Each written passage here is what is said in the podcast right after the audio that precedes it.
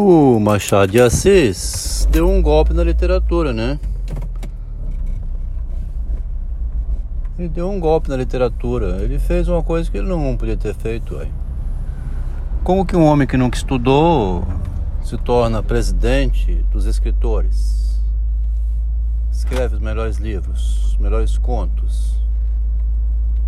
Isso aí tinha que ser investigado, né? Tinha que abrir um processo contra o Machado de Assis para descobrir o que é que ele fez quando ele roubou essas ideias. Né? Como é que pode uma coisa dessa? Perverso, profundo e ardiloso, armou um golpe, né? Aproveitou uma época em que não tinha uma instituição com esse nome arrumou três ou quatro lá, eu nem me lembro, tem até que olhar no, na Wikipédia. Joaquim Nabuco, um, cinco, seis outros na época, escritores. Criou uma instituição chamada Academia Brasileira de Letras, um homem iletrado, né? Vamos falar dessa maneira, sem diploma, sem frequentar escola, um enganador então, né? É, isso aí é um é o Lula. Isso é tipo Lula, né? O espertalhão.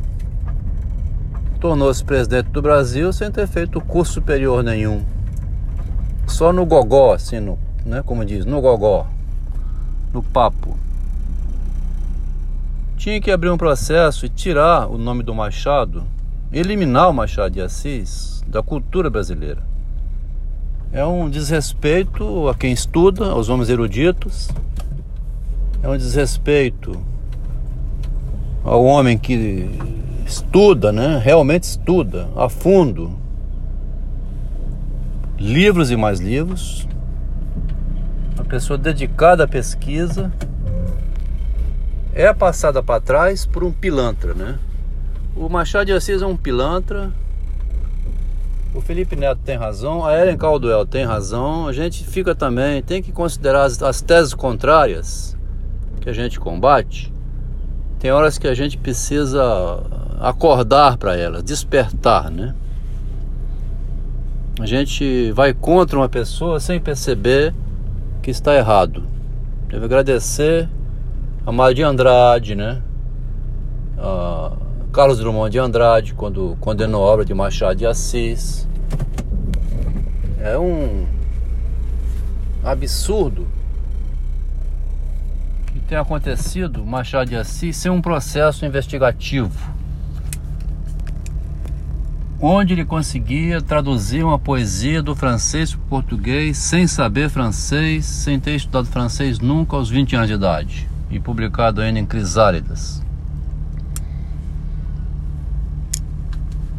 A gente precisa também adotar a postura de vez em quando do homem lúcido, né? o homem que exige a, o respeito à instituição, ao saber humano, né? Aparece um pretinho, aparece um pilantra, um golpista na praça, um malandro carioca, um usurpador. É que Batista, né? Esse tipo de gente assim, Palocci, José Disseu, Genuíno, aquela turma lá que invadiu o Brasil, petistas. Fidel Castro, outro golpista, né, que desceu a Sierra Madre, né, Sierra Maestra. Che Guevara derrubou um presidente lá no, em Cuba. A gente tem que estender o raciocínio para não ficar maniqueísta, né, com hipótese só na mão. É importante olhar o lado contrário, né?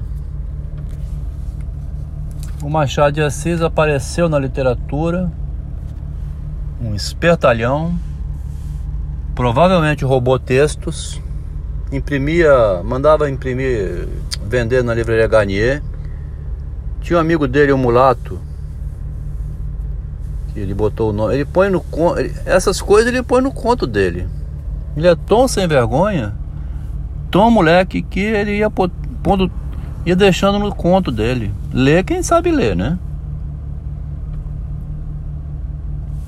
Mas ele deixava no conto dele isso. a inversão que ele fazia, a malandragem todinha. Publicava o conto em nome de um personagem, um heterônimo lá, um pseudônimo dele.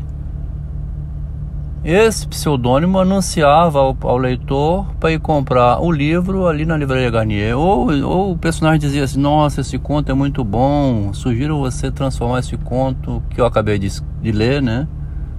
O leitor acabou de ler um conto, encontra no final do conto um personagem dizendo que o autor fictício deveria escrever aquele conto que já estava escrito, e o leitor está lendo, deveria escrever esse conto,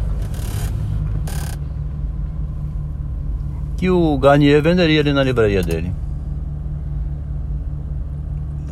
Se isso não é trapaça, o que é trapaça agora? Né? Vamos, vamos inverter o raciocínio. Se isso não é um processo que precisa ser investigado, se isso não é roubo, é preciso redefinir o roubo então. Né? Isso é enganar o, o leitor, o, a sociedade inteira, né? O Machado de Assis deu um golpe na literatura ele agiu malandramente com as palavras, ele fez o que Homero disse, né? A palavra é um cavalo de Troia, é um vírus que penetra sem ser avisado antecipadamente. Olha, senhores troianos, estou dando um presente a vocês. Esse cavalo lindo aqui. Dentro dele está cheio de guerreiros. Porque a cidade de vocês é invencível o muro é muito alto, já tem tempo que estamos aqui lutando e não invadimos, tá? Então a gente vai ser honesto. Vamos de, anunciar que dentro desse cavalo está cheio de guerreiros. À noite eles sairão do cavalo e invadirão a cidade. Toma o presente, pode levar. Esse nível de honestidade exigível, né, numa relação humana. O Homero foi outro pilantra que mostrou dessa maneira como que a literatura é sem vergonha, as palavras são desonestas, a pessoa aplica o golpe, bota o inimigo no quintal do outro, o inimigo lá dentro corrói por dentro, aparece trazendo para cá, para o meu lado, o que eu botei lá dentro para roubar do quintal do outro. Esse tipo de pilantragem, né, que são os escritores, que criam essa literatura mostrando que a linguagem é demoníaca, esses homens tinham que ser investigados e presos, né? Porque eles são terroristas, são golpistas, são enganadores, vendem esse material que a gente compra e não sabe analisar corretamente. Uma boa análise do Machado de Assis exige conhecer o caiporismo dele, a pilantragem do Machado de Assis, a roubalheira que ele aprontou e que ele insere nos contos dele. E se a gente não lê dessa maneira como um ladrãozinho, a gente não aprende a ler. A gente só aprende a ler o Machado de Assis quando vira assaltante, igual ele é. Um ladrãozinho, um assaltante, pilantra, enganador. Aí a gente aprende a ler o Machado de Assis e aprende a lidar com a realidade humana, né? Porque o mundo só tem pilantragem mesmo, então você aplicando à literatura as regras da realidade humana, fica muito mais fácil de compreender esses escritores literários do nível de Machado de Assis.